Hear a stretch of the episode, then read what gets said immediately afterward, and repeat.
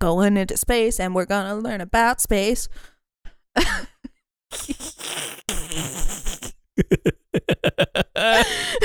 Did you like the song I just wrote? That's very good. I love it. That's Ayla's theme song. No normal people.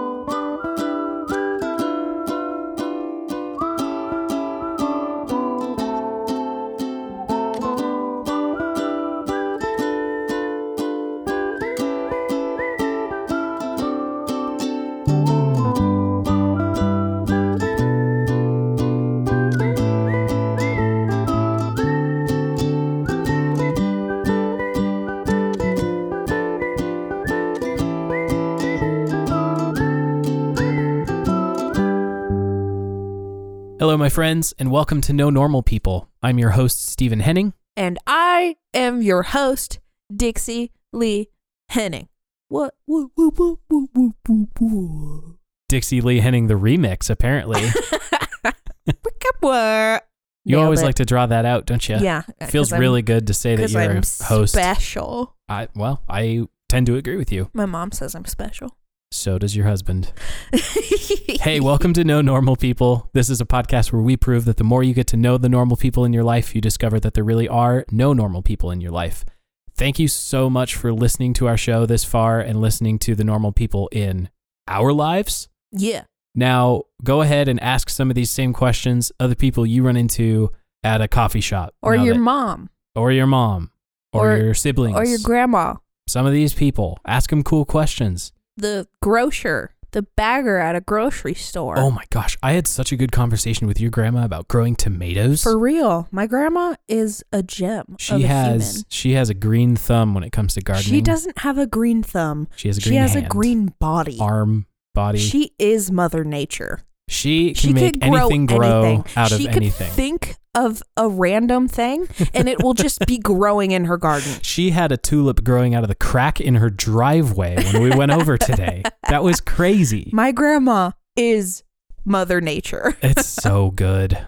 It's so good. She could grow literally anything. Speaking of growing, our podcast. You can go get a free sticker if you fill out a survey. I was really confused where you were going with that. Was that not a good transition? I don't know. I want to talk about the free stickers. okay. We have 30 submissions so far. I ordered 100 stickers. So 70 of these stickers would like to go to someone for free. For free. And I want to give them to you for the short cost of maybe four or five minutes filling out a quick Google Form survey that I designed It took me like a minute. about our show. It took you a minute? Yeah. Oh, that's even better.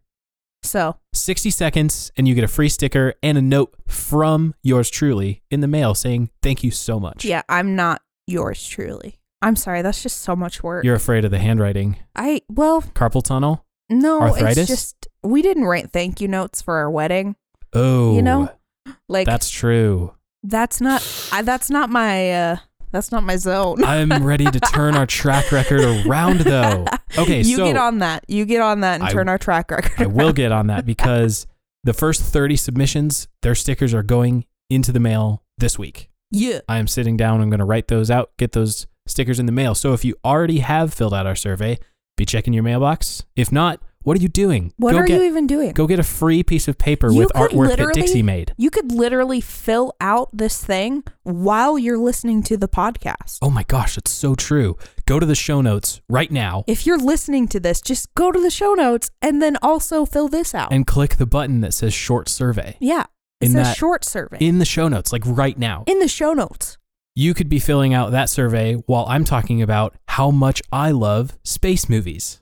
Yeah. Dixie, you know this about me. Yep. I have been into space movies my entire life. I Yeah. grew up watching Apollo 13, Yeah. obviously Star Wars, though I'm not necessarily That's trying not- to equ- I'm not trying to equate them. but I did grow up liking space. That is not space movies. Apollo 13 was fantastic. Star Wars as we get older, as I get older, I get movies like Interstellar and The Martian and First Man. It's just so good. I love space. It's like Agree to you know disagree. you know the whole like final Yeah. frontier thing. yeah. It's not Alaska, it turns out. It's the space. it's the space. It's the stuff outside our you know what solar I system. think is funny? And What? I'm I'm not a person that's about to go study this, but we Mm. know more about space than we do about the ocean. Kind of creepy, isn't it? Yeah, it's real creepy Mhm. considering that's on the planet that we live on. Yeah, you Um, want to talk about aliens. Let's talk about the let's- things that grow at the bottom. Nope, we don't have the to. ocean. That's fine. All I'm saying is I don't like ocean movies and I'm not Oh. particularly a fan of space movies. Well, not like Star Wars. That's not a space movie. mm, I'm talking about Interstellar and The Martian. okay. I can Not fight you on the Star I'm Wars. sorry. I don't think Star Wars is a. s- It takes place in space, Yep. but it's not about space. Mm, that's true. If we really wanted to nitpick the science of Star Wars, yeah, we would Midi-chlorians. What the heck is that? that's a completely Bull separate. Let's snitch. let's talk about let's talk about the concept of gravity. Yeah, Weird. Let's talk about Apparently, the they just common language that everybody knows on every single planet. or how every being ever in Star Wars can go to any planet ever and, breathe that breathe atmosphere in that atmosphere without any aid. bull snitch. That's all I'm saying Can you stop saying that? I don't Bull love snitch. the way that sounds. It's not the other one. I just don't love it. It's not. It's fine. Space movies. Suck. You're right. Rude. And you disagree with our I'm just kidding. I'm just so kidding. rude. Uh, that I'm just not a person that likes space. Okay. You know? Well, it's a good thing that I got to sit down and interview my friend Ayla, Yeah. who's living in Virginia right now, Yeah. very close to Washington, D.C., Yes. working for a company who works on satellites. She For- writes code for satellites. For real. She's so cool. She has been a NASA intern. She is a JPL SSA, which we'll get into. She yeah. No big dump. She just, you know, was an intern for NASA. she's part of the Brooke Owens Fellowship. She's been all over the place, man. hey It's guys. ridiculous. She's also from Montana. She's from Laurel, Montana. She's turns from out. Laurel, Montana. So check your contacts, check your Rolodex, You guys- and look for people like Ayla because yeah. whoa, You all know somebody that's just as awesome as Ayla is. absolutely. And I think that we should stop hyping her up and just let her speak Just- for herself. Dump it. You ready? Jump on it. Here we go Shoot it out. to the interview To the with Ayla space. Grand Prix. Blast off.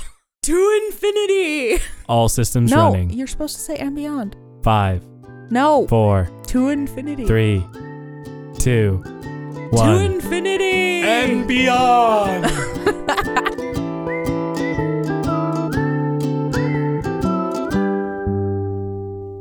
Rapid fire questions. Either or.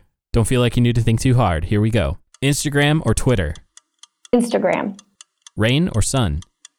sun, Tea or coffee? tea, Early morning or late night? late night, Summer or winter? a dry summer, Beaches or mountains? mountains, Libraries or museums? museums, Cats or dogs? cats, Pancakes or waffles? waffles, Sunrise or sunset? sunset, East Coast or West Coast? west coast, I think, Sweet or savory? savory, Soda or pop? soda pop, Hogwarts or the Shire? the Shire, Pizza or tacos? taco pizza, Books or movies? movies, Sweater or hoodie? hoodie, Handshakes or hugs? hugs. Introvert or extrovert? I think I need both in my life. Phone calls or texts? Phone calls. That was the end of the rapid fire. Now you can relax. Into the icebreaker questions. What is your favorite candy? Twix. Favorite snack? Yogurt covered pretzels. What is your favorite morning drink? Earl Grey tea with honey and cream. What is your favorite city? Favorite city. So I'm definitely a rural girl. So I when I travel, I like to see like the sides of towns and things like that. But as for Oh, my okay. favorite city, I think it would have to be Vancouver. It just kind of has everything, Yes. you know? That is a fantastic choice. What is your favorite smell? I think like a damp coniferous forest. What's your favorite TV show? I think currently it's Adventure Time. Excellent. Okay, uh favorite ice cream flavor? Mint chocolate chip. I'm one of those. Yes. Do you like it when the ice cream is that like fake green color or uh, if it's like pure mint in white cream? Ooh, definitely has to be fake green. If it's not fake green, like, is it even mint? I totally agree. What are foods you will never eat? so honestly, I think I will eat anything. I Wow. love any and all foods, and I am just super adventurous. I like ate weird bugs when I was in Asia, and just strange things growing up. Like I've eaten brains and raccoon and all that stuff. So lay it on me. All over I'll eat place. it. you you were never a picky eater. nope. Crazy. Okay. Who is the smartest person you know? Sounds good. Like part of me just wants to go like classic and be like, oh, I think my dad is, you know, because he questions everything and he always is, you know, open minded and can pull from like both sides and then make his own conclusions. And Hmm. I think I've just learned so much from that. So I kind of just want to say my dad. That's excellent. Do you have a secret talent? I can wiggle my eyes, like shake them, like zigga zigga zigga. Oh, yes. I've seen this once before from someone and it's frightening. Yep. What was your first job? Was either waitressing or as like a daycare before and after school person. What was your first pet? My first pet was a gerbil, and his name was Jerby. And I good name. loved to like play with him and hold him and stuff. And then one time he bit me, and I bled everywhere. And Oh. then after that, like I never held him again. Oh, It was so sad. poor, poor little Jerby. poor Jerby. yeah. Do you have a historical hero? Gosh, I feel like I'm so. So last night I watched uh, Cleopatra, and so now I'm just like just constantly thinking about Cleopatra. I don't know if that's. um I'll take it. She was BA. Yeah, she Cleopatra was just really cool. Like in her time being a woman, she was just able to really kind of like figure all that out Right. and just dominate, kind of going into, you know, like a man's world sort of a thing. So, like you said, she's pretty BA. Perfect. Have you ever met a celebrity? Yes, I met Karlie Kloss, who is a supermodel and has walked on the Victoria's Secret fashion show. Whoa. Yeah, it was awesome. So I am just a huge fan of her because she does this thing called Coding with Klossy, and it's all over the United States. And she just likes coding as a hobby, and so she set up different kind of camps for girls to attend to learn coding. And so I just Wow. absolutely love her and that platform. And she's also just drop dead gorgeous. And when I was interning at Kennedy Space Center in Oh, Florida, Okay. Just name drop she that. was there. Yeah. Wow. so she was just there touring, and I was walking around, and I was like, "Oh my gosh, is that who I think it was?" And I was just absolutely petrified. way. and she like looked at me and smiled, and I was like, "What?" And then I was like, "Okay, I gotta get closer. I gotta tell her that I like love her. Like, oh my goodness." So I kind of stalked her through the the halls of. Um, we were going through the astronaut crew quarters. Okay. And I was like, oh my gosh, like she's just on a tour. This poor gal thinks I'm like hunting her, sort of a thing. Oh no. so I just waited patiently outside of a room with a couple other interns there. And um, she like acknowledged, you know, us. And then she came out there and we had a conversation and took some pictures. And it was crazy. It was awesome. That's so good. Let's finish these icebreakers out. If you could have one superpower, what would it be? Ooh, if it can't be invisibility, I would choose rapid healing. Uh, both of those are acceptable answers. What would you consider your proudest achievement?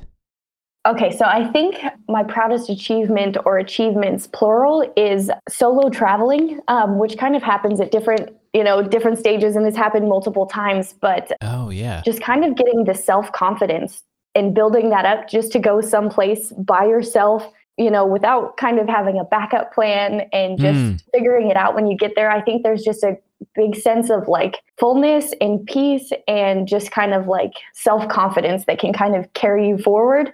And so solo trips are kind of an accomplishment for me just in character building. So cool. That's a great answer. What would you eat for your last meal? So for my last meal, I would probably choose Thai food. Any some and all kind Thai of Thai food. food. Any and all Perfect. Thai food. Just give me a huge sampler plate. Yep. Okay. Awesome. Okay. And finally, what did you want to be when you grew up? so, from my youngest memory, when I wanted to grow up, I really wanted to be an Egyptologist. because I always thought it'd be so cool to be like Tomb Raider and go into like the pyramids and be like, look at this sarcophagus, like whoa. So Wow. Yeah, That's good. I like that yeah, a that lot. was kind of an obsession. Yeah. Okay. Ayla Grand Prix, thank you so much for being on No Normal People. Thanks for having me. I'm very excited for this. I've followed your journey over Instagram and Twitter for a little bit now, and I am just endlessly fascinated with what you've crafted for yourself as a life. So, Thank you. I want to get started first by getting introduced to you a little bit. Let's talk about where you grew up, what your family life was like growing up, and where you went to high school. Awesome. So I grew up in Laurel, Montana. So truly blessed to have grown up in Montana, just with, I feel like, just amazing people, amazing surroundings like you and Dixie. oh, Um, yeah. Yep. and also because Montana just has an amazing night sky. And I think that's what Hmm. mostly has inspired me for forever. So, Okay, so you grew up in Laurel. Yeah, you and I went to the same church. We attended the same youth group. Uh, eventually, we were going to high school together. yep, exactly. Laurel High School, go locomotives. Oh, yeah, absolutely. And do you have any siblings? Nope, I am an only child. I was a late decision Oh, for my parents. And so, yep, the biological clock ran out shortly after me. So, I see how that works. yep. Okay. After high school, where did you go to college and what did you study? So, after high school, I went to university or college at Rocky Mountain College. And to be honest, I wasn't really even sure I was going to go to college just because of the financial aspect. Um, but Hmm, after okay. juggling some things around and crunching numbers, decided on Rocky and I went there. I started going into the computer science department. And to be honest, it wasn't my favorite. And I really liked science and science, technology, engineering, mathematics, so STEM. Um, Mhm. So I added on chemistry as an additional major. And because Wow. of that, I had so many overlaps that it was just a few additional classes to get minors in math and physics. And then by that time, I had so many classes that I was qualified for a double bachelor's degree there. So, Gee, That wait, was- okay, so you yep. graduated with a double bachelor's in computer science, chemistry, with minors in mathematics and physics. yep, Good. got them all. Good work. And that was all four years? Yes, that was four years. Well, so it's kind of complicated. I graduated in 2018, and I call it like half graduating because I was finished with completely finished with my two bachelors and one minor. And then I stayed an extra year. I stayed enrolled to finish up. I had one more class for my math minor. And so I was like, okay, I've got to do that. And I really wanted to study abroad, which was kind of Oh. a last minute decision Okay. yeah because I, I was like oh i really want to travel after college and i was just like looking at finances and whatnot and the best way to travel well i found for myself to travel abroad was that was like safe financially you know feasible all that good stuff was Mhm. to actually study abroad I see. Okay. Yeah, like Asia was always super cool to me. And so I was like, oh, maybe I'll go there. And it was like scary and exciting. And I wanted to learn Mandarin. And like, I love Asian cuisine. So I was like, what could be better? Gee, okay. So you went and studied abroad in Asia, and that was in 2019. 2019. And what school did you attend for that? Was it a semester or was it a year? It was six months, um, Okay. so a semester there, Yeah. and it was Providence University or Jingyi uh, University. That was in Taiwan, in the town or the city of Taichung, Taiwan. Okay. And I feel so bad because I honestly didn't know that Taiwan was a country, let alone an island, until I got there, basically. So Oh, it was it was kind of crazy. Such an amazing learning experience, and the culture is just so wonderful there. So Yeah. I that was just amazing for me. and, and it looks to me based on your Instagram that you took advantage of your semester in Taiwan to then travel all over the place in Asia. Like I was looking at your Instagram highlights and I was seeing Taiwan a couple times, Indonesia, the Philippines, Japan, Singapore, Hong Kong, Vietnam, and Thailand. yep. Was and Correct. that and, that- Yep. and that was all in the same trip? Yes, that was, yep, all within like six months. So sometimes I would spend like a long weekend in one place or sometimes like a week here and there Oh, and just like bouncing around. So yeah, that was absolutely so amazing. And every place is so different in Asia and the culture is different and oh, it's just wonderful. Yeah. wow. That's so cool. So you grew up in Laurel. I think you mentioned to me already that your family was not very into travel themselves. So what Yeah. what got you interested in visiting different places? yeah, just like you said, growing up, not really doing that, I'm like, oh, there's got to be, you know, this world is so big and so vast. There's more out there than just Montana, which I love Montana and I hold it so dearly to my heart. But I'm like, oh, I got to get out there. I've got to, you know, kind of see the world. And I've just kind of made that a goal for myself, just to get out there and make experiences and visit God's beautiful creation. That's so good. So, among these Asian countries, were there any highlights or any favorite spots that you visited? So, a couple good highlights. One was in Bali. We got the opportunity to hike a volcano, Mount Batur, and you left at like 2 a.m. and you're hiking this mountain in the dark, and then you just watch the sunrise. And that was one of the most amazing, magical things I think I've ever seen in my life because it's like the clouds and the fog are all below you. And then just here comes the sun and it was just a surreal experience. And then just as that continued to rise it the clouds just kind of departed on the valleys and lakes below you. It was kind of like something i would say like an avatar you know how it's like the mountains floating in the clouds sort of a thing it was amazing and then they gave us eggs that they had cooked inside of like the mountain hot pots and i was like oh this is cool too but they kind of tasted like dirt so Oh, jeez. yeah. so another amazing experience was in the Philippines. There is just so much to do, and there's so many islands. I'm not sure you could visit all of the islands in the Philippines. So one was this kind of canyoneering trip where they took you um, like hard hats and life jackets and all, and then they took you like up and down crevices and just through where this water had carved out kind of canyon areas on one of the islands and that was absolutely amazing and just got to like jump off of like cliffs into pools and it's just crystal clear water and also was able to swim with turtles which was really nice and like a natural experience and then on the other side of that there is um, whale sharks which are just amazing majestic huge creatures Whoa. and I didn't realize this until after I had signed up and paid money to go swim with them, but they feed them. So then they kind of become domesticated and reliant upon the feed that these people, you know, keep dumping into the water, which kind of ruins their migration Huh. and whatnot. So that was kind of like sad, but at the same time, just like a real amazing experience. Just because being in the water with something so huge, it's just like, oh, that's that's crazy. Your heart just kind of like drops and freezes, and you're like, oh my goodness, I'm glad they don't eat humans, sort of a thing. Oh, But Yeah, Yeah. I that was amazing. that is actually one of my weirdest uh my weirdest phobias is incredibly large creatures living in the ocean.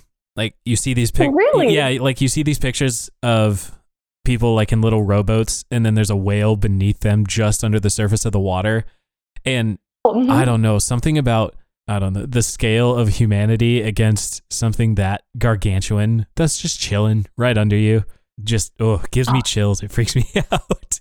Yeah, I that's so funny because it gives me chills too, but like in a good way. Oh, Like I so that's interesting how our minds kind of take that same experience and make it different. yeah. I'm I'm certified scuba diver, and so I've scuba dived um, in places as well, and Whoa. I I really love that kind of weird, enclosed, smaller than life feeling. I also love cave spelunking. I love that too. Just I'm not claustrophobic at all, but just kind of realizing your how small you are, and kind of in that perspective too, like thinking how small I am to these giant like whales and things like that. Think how much more smaller we are in the grand scheme of like the universe too. Like how big the sun is or how big Jupiter is even.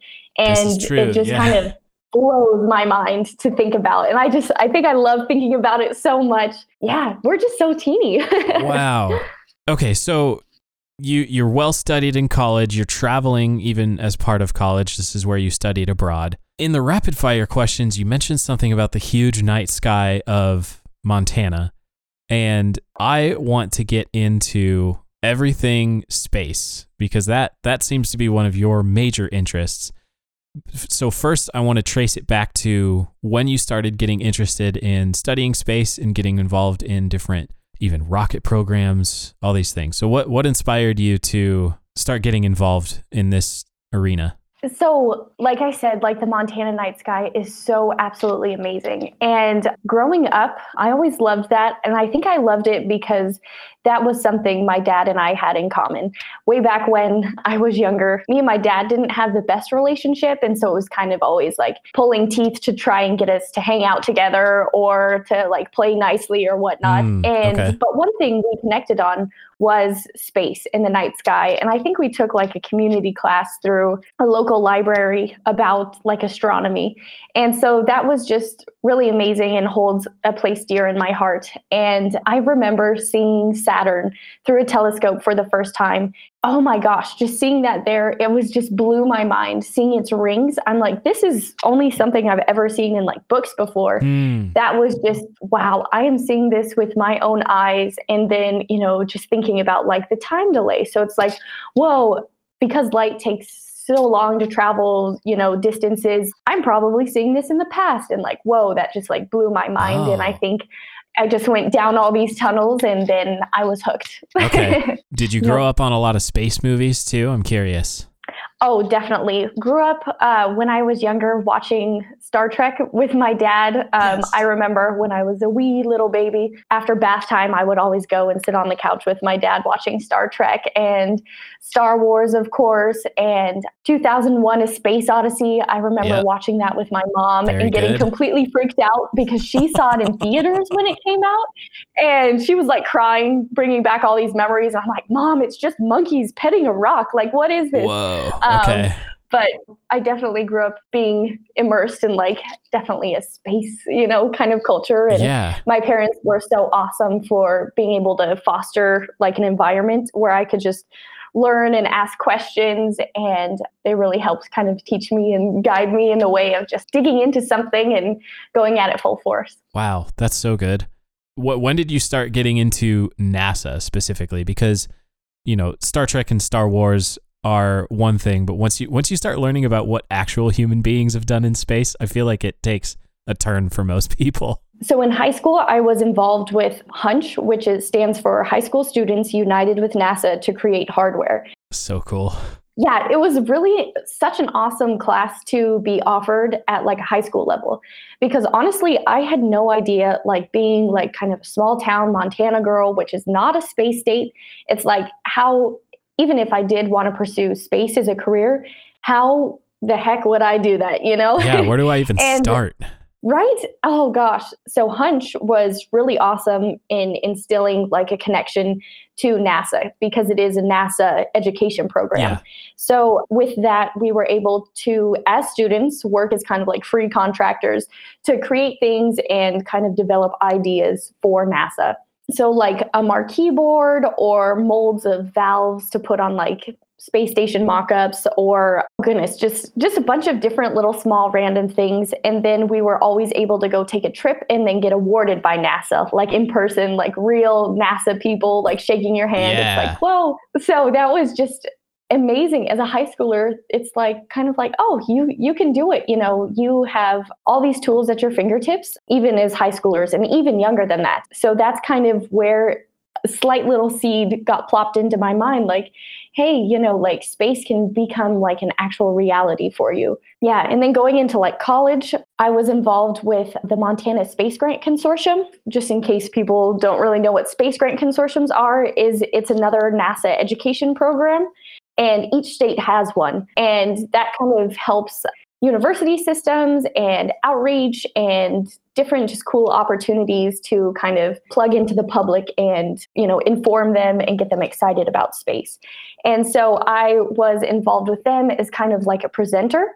Um, so i would go to different uh, high school and middle school and elementary school classes to present things about like space and it's just awesome to see kids faces light up I, I, love teaching and that sort of a thing but then also through the montana space grant consortium i had an internship at msu bozeman where we got to help create a small satellite and so that was yes. really cool. And it's like, oh, all this amazing stuff is going on in Montana. Right. Like, I didn't even know about this.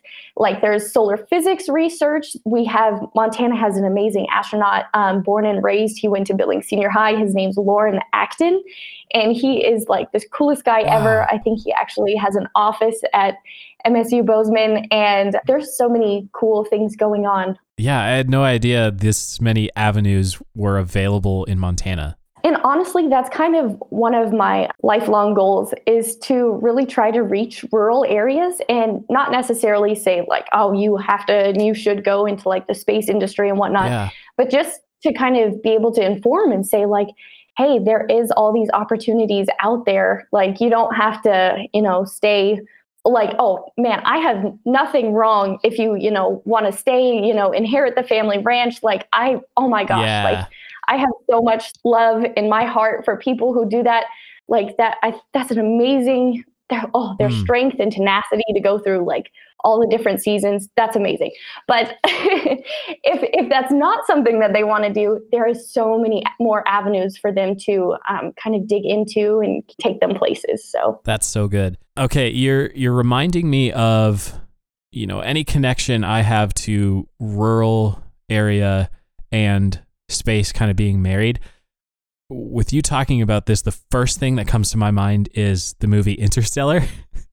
Oh. and uh, I'm curious to know what you thought of that entire movie.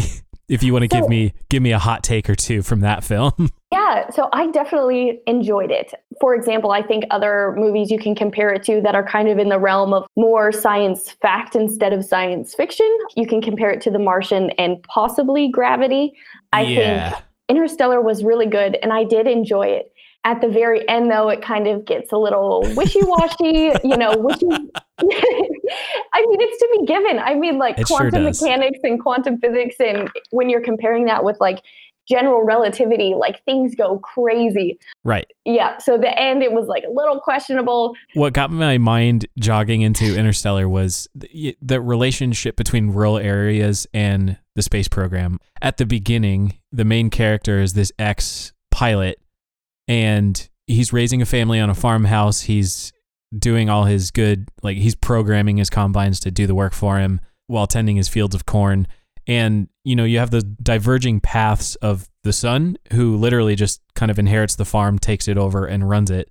And then the daughter going the other direction. And she ends up being oh. pretty much the hero of the story by the end. Yeah, I just, you got me thinking about that film just w- with the relationship between the two and how that movie kind of embodies both sides of that story. Yeah, definitely. It's interesting. Honest, yeah, honestly, I really think growing up in Montana and seeing like the perseverance that people have, it's kind of like a harsh climate. We have winter for so many months out of the year and the preparedness that has to happen for people who grow up on farms. Mm, it's like yeah. you're always thinking ahead. What's the next season? What's that going to come? They're very adaptable. So they can adapt from situation to situation. Like, oh, a hailstorm comes. What are you going to do with your crops? Different things like that. And then the ability to like also kind of like jerry rig things together, you know, like, oh crap, I blew like some line in my tractor in the field how am oh, I going to get this working so I can get the stuff done and I can get back home? And so, just that problem solving, the tenacity, the perseverance, I think those are a lot of amazing characteristics that are instilled from a young age in very rural, small town places like yep. in Montana that could be so beneficial to you know long duration space missions so oh my goodness no we kidding. have a lot to give yeah plus that like that jerry rigging spirit I mean, you watch the movie Apollo 13 and you watch them have to fix part of the oxygen system using only these tools available, like tubes and tape and cardboard, let's make sure that three dudes in the middle of space between the moon and the earth can survive another few days to get them home. That is what we're talking about when we're talking about deep down in the blood ranching life in Montana as well. Yes, yeah. Yep. That's- that that's is so, good. true. So let's go back to your your experience as you kind of uh, get involved in different aspects of space. I know that you were a part of a experiment through Rocky Mountain College. This was separate from the MSU Bozeman satellite project. You were involved in a project at Rocky that had some heartbreak surrounding the launch. I was wondering if you would tell that story. Yeah, so it was such an amazing experience to be involved with a research group at Rocky, and we were developing, it was called AGAR, which stands for Algal Growth and Remediation. So we were looking at how algae grows inside, inoculated in an agar. So instead of like auger, so you think of a petri dish. Agar is what you would put in there and grow like bacteria or algae or stuff on top of. But what we actually did is when we were making this agar, put the algae inside of it. So that was kind of a unique aspect to our experiment. And then we wanted to monitor and see how that grew in zero gravity. Whoa. And a lot of applications for that would be on the International Space Station. Oxygen, you know, doesn't just come naturally. We have to send up oxygen and we have to send up filters, CO2 filters to of course scrub the CO2 out of the air. So going forward on like long duration space missions, it's kind of hard, you know, are you going to haul so much oxygen with you all the way there and for the time when you're on Mars and all this stuff. So, um, looking at different ways to possibly produce oxygen is really important. So, algae, which is a plant, um, of course, takes in CO2 and then produces oxygen. So that was Oh. kind of like our main application to our research. Like, for example, if we could grow this algae inoculated in agar on the International Space Station, then it would scrub the CO2 that the astronauts breathe out and produce fresh air for them. wow. So that was kind of the thought. Yeah. Technically, the algae in the agar would have been edible. So if you think like the life cycle, sometimes, you know, flowers bloom and then they die. Well, afterwards, we're like, hey, maybe they can eat it for food. So there was a lot of going on with that. but yeah, we created this experiment and we built everything to take pictures with it and monitor it as it grew. We were so excited. We went down to Kennedy Space Center to watch it launch on SpaceX 7, and we were thrilled. And we were out there and we watched it launch, and it was going into the sky, and it was absolutely amazing. And then we saw this little poof, and we were like, hmm, wonder what that is. It was all of our first launch, so we weren't quite sure. And then we started to hear some murmurs and stuff, and we all went back inside from the balcony we were standing on, and they were like, it didn't make it. we were like, what?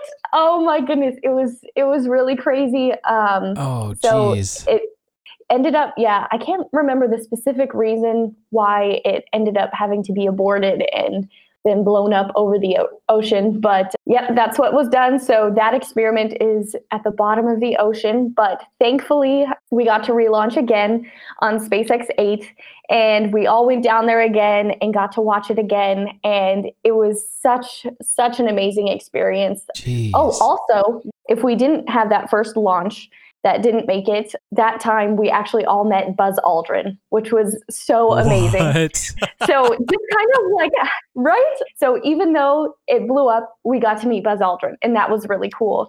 And then the second launch that went that actually made it for so spacex 8 if we didn't have that second opportunity to go down there that was the first landing of spacex's reusable rocket on a barge No so that was the way. first time it had came back down and been landed on a barge No Granted, we didn't see that like in person, but we saw it on the screen and we were like surrounded by a bunch of people there. It was crazy. Like it launched, we were like, oh yeah, that's great. Then everybody rushed back inside to like watch on the big screen the barge and t- just to see if it lands. And everybody was so silent. It was so crazy. I'm getting goosebumps thinking about it right now.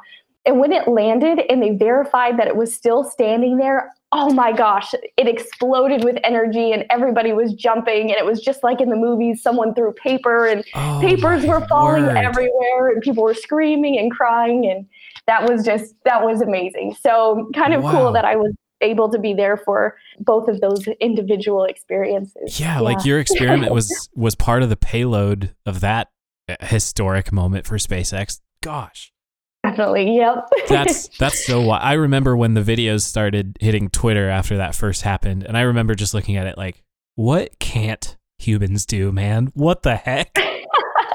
right? We oh my goodness, just to think like over a hundred years ago, we were still exploring how to like fly even. So Oh my gosh, yes. amazing. yeah, and, and 50 years ago, well, 50 to 60 years ago, we were first experimenting with launching dudes into space. Like, yes. we, uh, the, the, the history of this entire program is so young still, and I love how quickly it's progressing. And like, I agree. and that someone like you who grows up in middle of kind of nowhere, Montana, gets to be a part of it is so cool. yeah, I definitely feel so blessed. Yeah, so blessed for the experiences I've had, and then kind of just hopefully, you know, going forward, um, just want to continue on this trajectory. Yeah. So. So I wanted to ask you about your experience with being on the ground miles away from a rocket launch. So every time I've seen a rocket launch, which I've seen a pretty good amount now, it is so surreal and so amazing. You're just standing there, you know, you can just feel all the excitement in the air from people that are just standing around you. And it's just kind of like time stops. And then, you know, the countdown happens and it's like the longest seconds of your life. And it's just like oh just like moment by moment like you can see the boosters start and just like fire come out of the bottom and then slowly but surely it's like imagine if you're holding like a pencil out in front of you Yeah. and then it slowly starts to rise off the ground Yeah. and then it just gets going and going and slowly faster and faster and faster and then you kind of like are able to see it arch back and it's just amazing beautiful moments and then finally like the sound waves hit you and just like rumble you and you're like Yes. wow that's a lot of power like you're like thinking about it because it's so far away but it doesn't really hit you the amount of power that's being put into this until you feel those sound waves and you're Yeah. like whoo that's crazy Yeah. and I think one of my favorite parts about a launch is in the day after it goes up, in one of the stages, it'll leave behind little cloud things or whatever, uh, Yeah. exhaust. And then when the sun hits it in the sky, you can see the shadow going beyond it. And I think that is just so cool. That is um, is One of my favorite parts about a launch. Yeah. Whoa. Ah, I, I want to witness a launch one day because I, I, I can just imagine that feeling you get in your chest through your feet when the Yes. sound waves start hitting you. Like, I, I can't Like even describe what I'm imagining, but Yeah, I'm- like on the 4th of July when those really loud rockets go off and they kind of like hit your chest and Yep. you're just like, whoa, right. it's it's awesome. Yeah. Gosh. definitely. Thank you for listening to Know Normal People this week. If you like what you're hearing, the best place to tell us about it would be on Apple Podcasts or Facebook.com, where you can leave us a five star rating and a one or two sentence review. You can find us on Facebook, Instagram, and Twitter at Know People Pod. That's K N O W People Pod. Be sure to use our hashtags Know Normal People and hashtag KNP. And while you're checking out our social media, be sure to look for links for the Google Forms survey to claim yourself a free sticker of the Know Normal People podcast artwork. Or you can head to the homepage of www.nonormalpeople.com.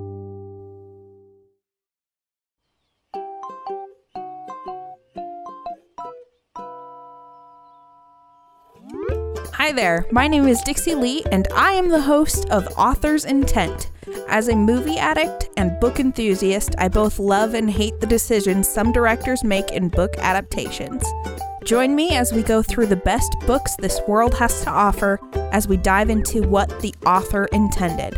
We'll talk about the things that were done well, as well as some of the major faux pas in some of the most beloved stories.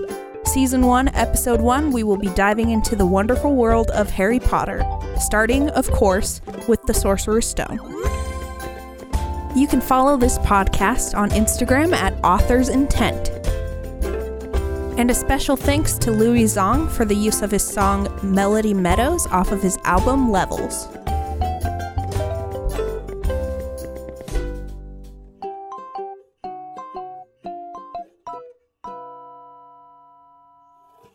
I, I'm looking at your Twitter bio and I'm seeing a crazy amount of acronyms. Oh, yep. for, for I should with- probably switch that up. Yeah. well, it's highlighting your involvement, your deep involvement in so many different aspects of this world. So we have STEAM outreach. We already talked about the MSGC affiliate, uh, Mm-hmm. NASA Social.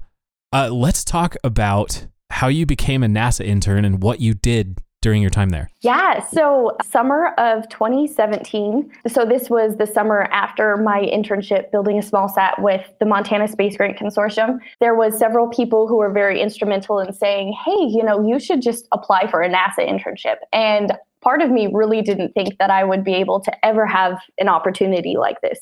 And um, but I went ahead and I applied and I got into an internship at Kennedy Space Center, Florida. And with them, I was on the veggie team. And what the veggie team does is they research lots of different plants and many different ways to grow plants in zero gravity to Whoa. supplement astronauts' food in space. That was just absolutely amazing. And I'm like, oh my goodness. So, like, I'm computer science and I'm chemistry. And so I was kind of like thinking, like, wow, why did they pick me? And well, in my bio, I forgot my mom, she's a county horticulturist. And I forgot that I had wrote on there, like, oh, growing up, I had planting plants my whole life and yada yada. And so that just goes Huh. to show, you know, different experiences you have in your life can get you to places you never would have imagined. Yeah, absolutely. So that wasn't even something I went to college for, you know, and that was just really amazing and instrumental. So in the Kennedy Space Center internship, I was looking at pollinating tomatoes and looking at different plants to possibly be sent and grown in space to supplement, like I said, astronauts' Jeez. dietary needs in space. So every day I would go in and pollinate tomatoes with a little brush because in space there's no bees. Yeah. So you have to have your own, you, Right. you know, the astronauts be the bees. yeah. So I would go and do that in time, like how long it would take me to do that, just because astronauts' time is very valuable and precious. And then I would look at different things like the pH of the water, and because they were testing different kinds of slow release fertilizer, and then different red, green, and blue RGB LED light kind of recipes Wow. for lack of a better term, because there's no sun on the International Space Station. So they have to simulate that, and they do that with RGB LEDs. And it's really amazing because the different amounts of red, green, and blue that you shine or put into a plant, you can make different characteristics more prominent. So you can make a plant grow taller, you can make it taste slightly differently, you can accent different nutrients that are inside of the plant all just by changing the different amounts of red, green, and blue that you shine on them, which is kind of crazy. But I was, yep, pollinating tomatoes all the time. And then when I wasn't doing that, I was researching like hundreds of different plants that would be beneficial to grow and to be eaten up there. So they had to be, of course, small because Wow, space yeah. is a restraint up there. And Yep. you want them to taste good and have a prominent taste because astronauts are just floating around, so their body kind of equalizes with fluids. And that means it kind of gathers in their kind of nasal areas, which kind of inhibits them from tasting food as good as they would, say, on Earth. No um, because kidding. gravity's pulling all that fluid down. Wow. So you want like yeah, food or plants to have a good taste to them. And it had to have good nutrients because you want to have good, strong, healthy astronauts. And Yeah. going through that and narrowing it down, I narrowed it down to a few plants, and actually, a couple of them have been flown on the ISS. One is dragoon lettuce, and the other one is extra dwarf pak choi. And I think Wow. extra dwarf pak choi was the the main hitter So the tomatoes didn't make it. so flowering plants are kind of a step further because Oh. pollen, how do you keep it contained? You know, astronauts might yeah. have allergies. And once something is on the International Space Station, it's up there because they don't, you can't just spray water or alcohol, you know, and clean things down Yeah. because water all coagulates into a ball or whatnot. Huh. So you can't really clean everything up there. For example, like the space zinnias that were grown up there that astronaut Scott Kelly was so famous for taking pictures of. I believe they got a fungus up there And now space zinnias can never grow there again because they will just continually get that fungus because it's just Oh. up there now. Oh, geez. So there's a lot that surrounds going into plants up there. wow. And tomatoes, I know they would absolutely love to have tomatoes up there, but that'll probably be in further steps. I know they're Oh. really looking into peppers too right now. So See, yeah, if if I was an astronaut, tomatoes and peppers would be on the top of my list. Those are my favorite veggies. Oh, very nice. Plus- you should be an astronaut. I mean, get some extra vitamin C out of out of all those. What did you think about Matt Damon growing potatoes in Martian soil? I thought that was amazing. And that was actually a huge talk being part of the veggie program. Yeah, I bet. Yeah, there was one guy, and it's like, oh, if we can get potatoes, you know, they're starchy, they're hardy, we can like grow anything then. So uh, that's definitely a conversation. And we actually had a huge movie day where we sat and watched The Martian and kind of dissected it, which was just really amazing with, you know, NASA scientists who are Oh, like our my. leaders. Yeah, that was fabulous. But I, I really like the idea of potatoes and I think it could go far. That's so. I think between potatoes and onions, you'd have a, a, a lot of oh, yeah. good luck with those root vegetables. Good, good definitely. stuff. Okay, I want to keep working my way through your Twitter bio here. Owens Right. Fellowship. What is that? so I shortened the name there, um, but that is short for the Brooke Owens Fellowship. Right. Yep. So summer of 2018, I had applied to two different kind of internships. One was with the Department of Energy for Los Alamos National Lab, and the other one was for the Brooke Owens Fellowship. I had really wanted to explore my chemistry degree. So that was what Los Alamos National Lab would have been doing. And I had been preliminarily accepted into that program. And then I got the call for the Brooke Owens Fellowship. And I was like, you know what? I just got to do this. This is going to be so amazing and create up such a network within the space community. I'm like, I can't, I can't turn this down. So I accepted the Brooke Owens Fellowship. And within that, it's for 40, I should say, undergraduate women that are involved in the aero or space fields, which can be in any amount. They can be like cinematographers that are interested in space, or journalists, or, you know, mechanical engineers. Huh. And so it's just really amazing. And so 40 undergraduate women across the US, they pick and they will provide for them a industry mentor they will provide for them a summit where all the girls gather together and you can hear from.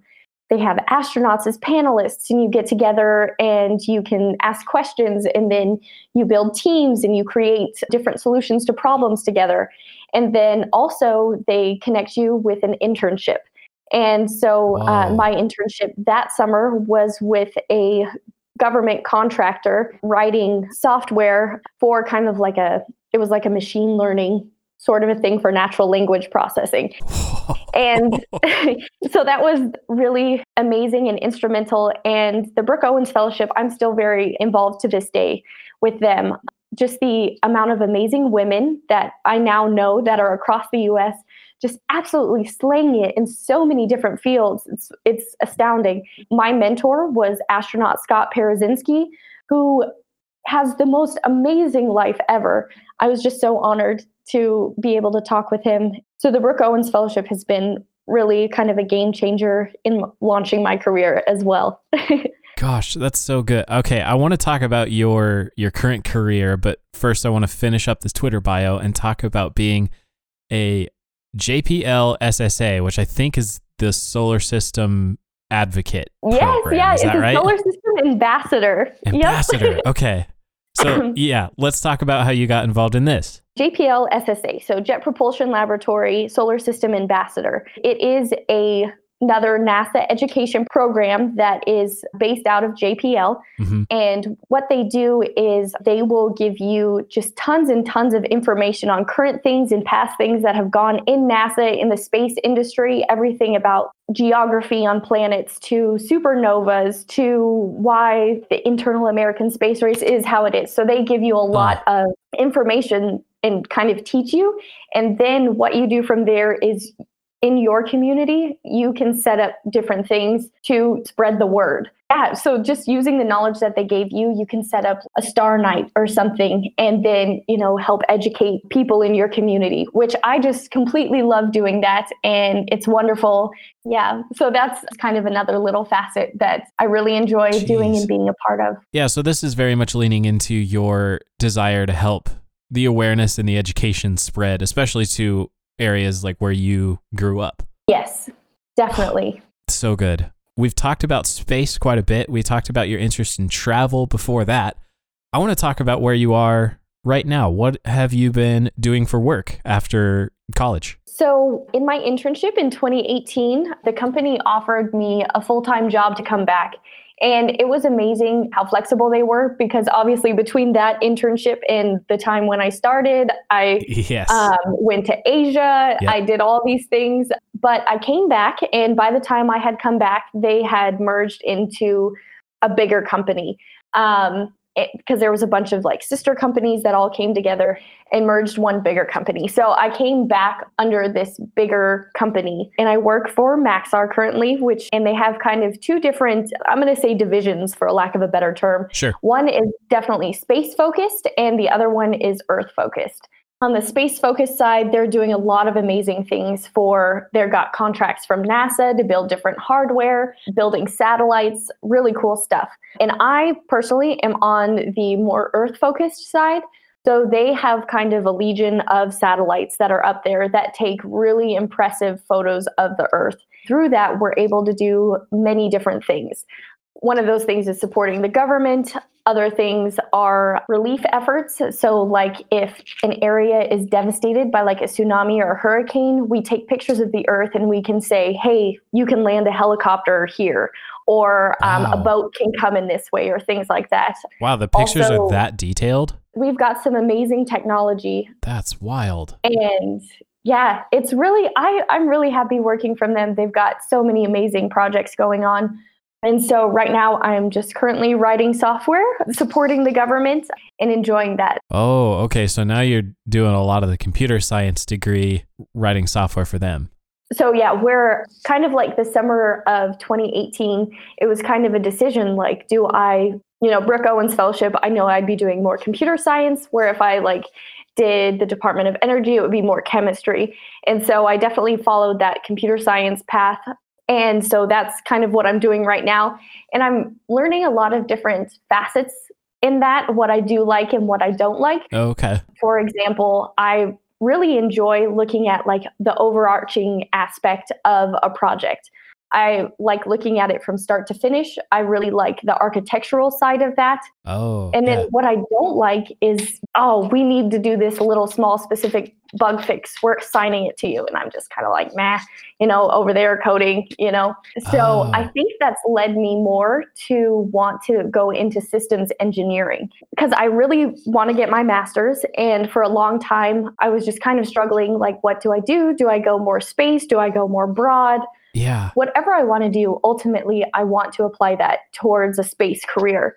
Right now, I think it is is an amazing learning stepping stone, and eventually, I would love to go more space exploration oriented. But I'm definitely happy where I am right now, and I think all of this has just been um, really instrumental in showing me that systems engineering, I think, is where I want to head.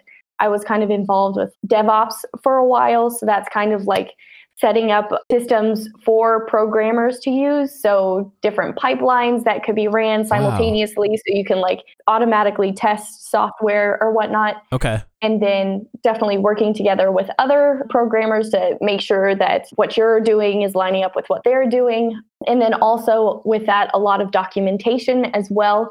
I've kind of expressed that I kind of want to go more systems engineering. And so just where I can take on different kinds of tasks to go more in that path. So like tasking and just looking at big picture things and documentation, that sort of thing. Do you have any favorite languages that you like to write in? So I learned in Java, and I thought Java was going to be my favorite language forever. Okay. But it turns out I really enjoy Python. I just kind of like the flexibility of it. It's slightly less structured. A functional programming language, I really enjoy that. Whereas Java, there's some more strict rules and you have to specifically, you know, declare types and Yeah. always have to put that semicolon. And the amount of times things don't compile because of the semicolon Oh is astronomical. And that just frustrates me now. Yeah. but Yeah, I can um, relate. Yep. Yeah, that's to me like I've only gotten into the level before basic in all these languages like just just trying to learn syntax between the different languages that I've been introduced to is just what it doesn't help that my first experience with coding anything was with an introduction to mathematica class at Rocky. oh, oh yeah, with Ulrich. Yeah, eh, that Oh yeah. that class just I feel like I've been ruined on coding because of that class. I that completely Wolf- understand. it's a pow- powerful tool, but Mathematica is not everything. Yeah, and and the language that Wolfram put together is just like this hybridized bastardization of like three or four different languages, and Yep. uh, I 100% agree. it's it's it's caused me to get rather confused anytime I go to work on a pure language like like C sharp or Python or Java. Yeah. It's yeah, it's well, if you if you've experienced the worst, it's all uphill from now. So okay, okay, this is fair. yep. Excellent. This has been a fantastic conversation so far. We've talked about space quite a bit, and we mentioned that you and I grew up in the same church, that we went to the same youth group. I'm curious to ask now that we've talked so many technicalities and so many just neat moments in your life. I'm curious to know how would you describe your spiritual life today compared to your childhoods? Awesome. Well, growing up, I grew up in a Christian home, which was just absolutely amazing in instilling and kind of grounding, setting it like a ground base for my faith. Yeah. And then going from there, high school and in college, just kind of questioning things a lot, kind of falling away, falling closer, just a lot of different things. And also in that, um, just kind of like a lot of the conflictingness about being in science and then also being a Christian. Yeah.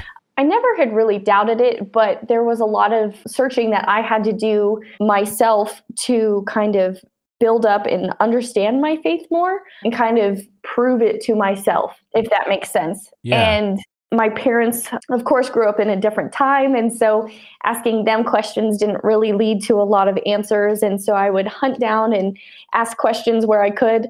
A lot of it, I just had to kind of go out and search and like learn for myself. And I think right now I'm at a place where I'm stronger than I've ever been spiritually. And I think that's just come from like a lot of different challenges that I've had it sounds like you know all this has been really amazing but with every with all the positives there are some negatives and strengths and weaknesses and you know there's that dichotomy there Yes, absolutely.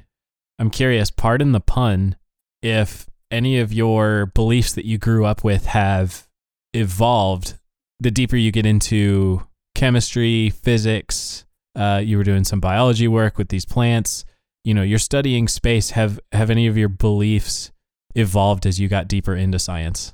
um so i think it's not necessarily maybe it's not that they've evolved but that they've kind of devolved Okay. i don't know if that makes sense Sure. But um, let me explain that. So I have always, you know, grown up six, seven day creation. Yeah.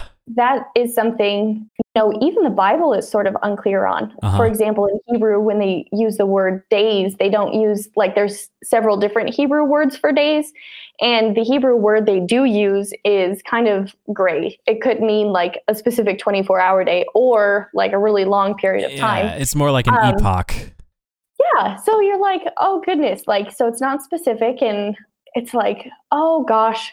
It's so it's not that do like the idea of a six day creation, but nobody's ever gonna know that. We're not gonna know.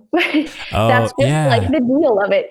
And so I have been challenged by people who come up to me and try to argue with my faith based off evolution versus creationism. Yeah. And so I have to sit and I have to say to them, like, this this isn't, you know, the matter of it all.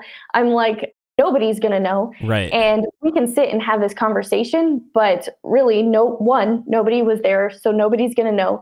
And two, you know, my faith, believing in creation versus evolution, is not what brings you to a saving grace. Oh, that's Oh, like a that's- completely different thing. That's So so have to important say, to highlight. like, yeah. If you want to have this conversation, we can have it, but you can't be challenging my faith with it because that's not something that will disprove my faith, you know? Oh yeah. So- Yeah, that's that's a really good thing to highlight. I yeah, I appreciate that a lot. I remember being in honors biology together in high school and we we started getting into the evolution chapters and I had read Darwin separately because I was getting ready for the class because I was all into apologetics and argue. I thought I was going to be like the crusader that was able to beat down our biology teacher in the middle I of think class. we all thought that, yeah. like beat her down with all these perfectly reasoned uh, arguments.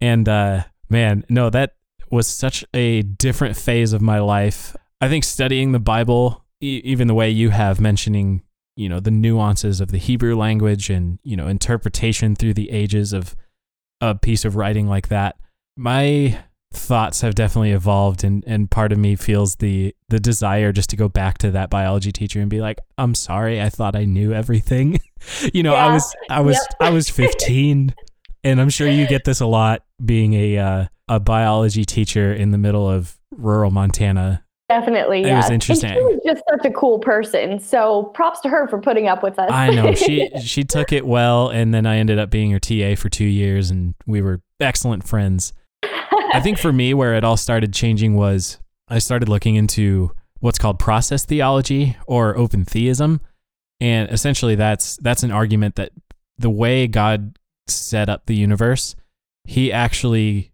wrote Himself out of the decision making power a bit.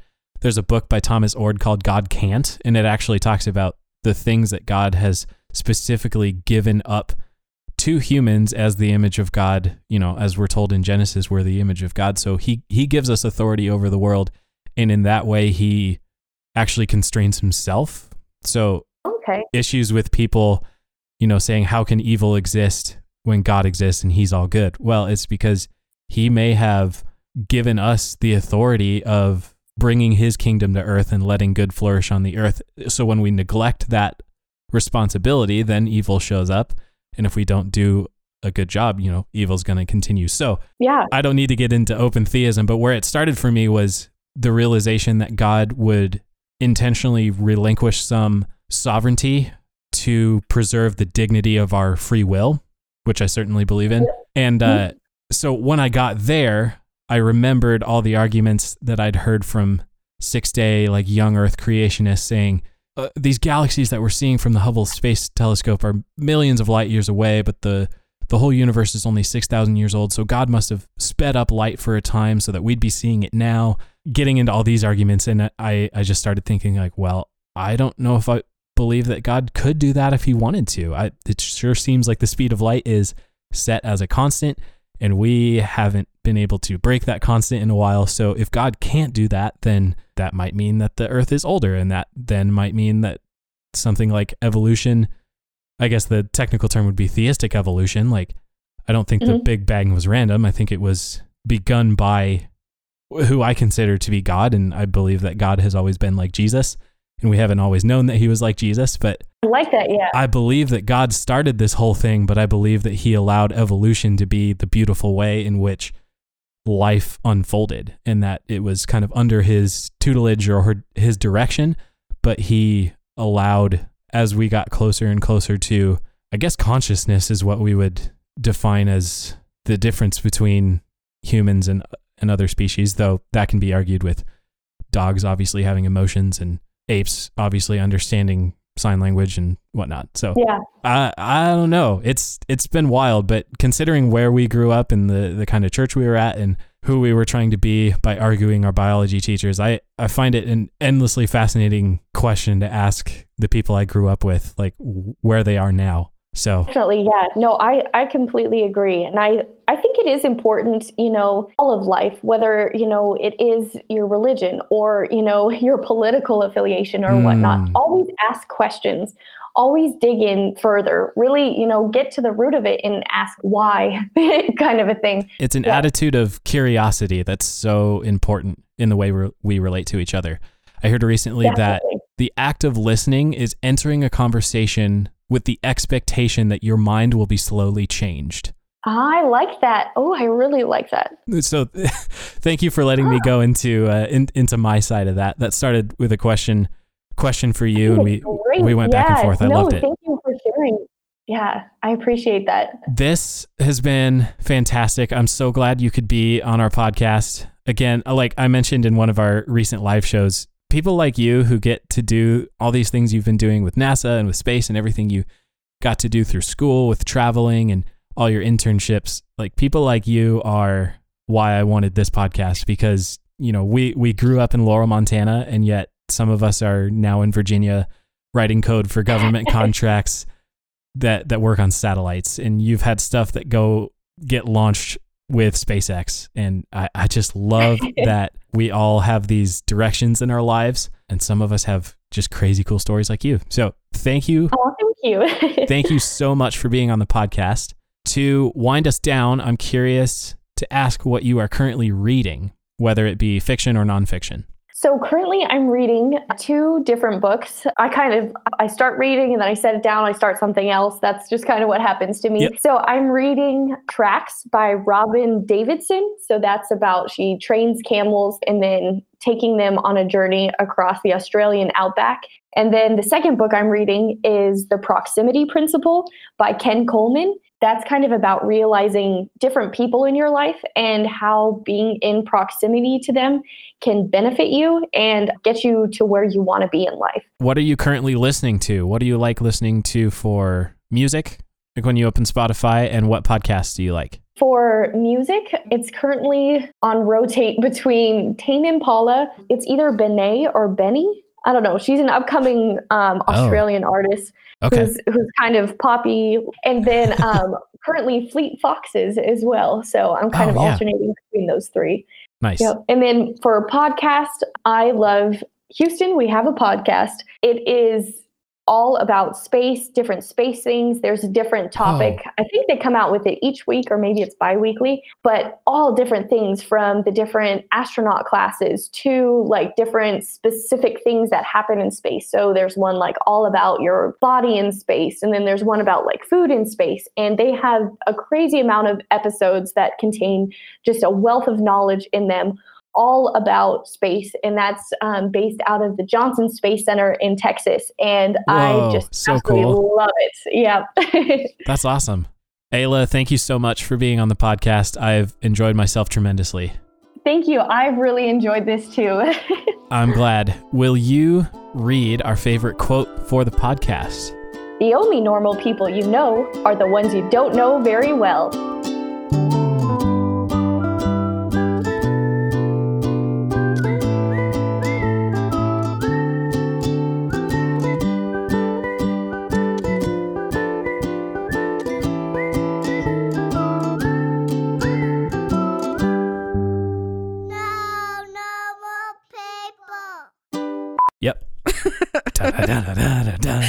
da, da, going into space, and we're, gonna, gonna, learn about, about space. space.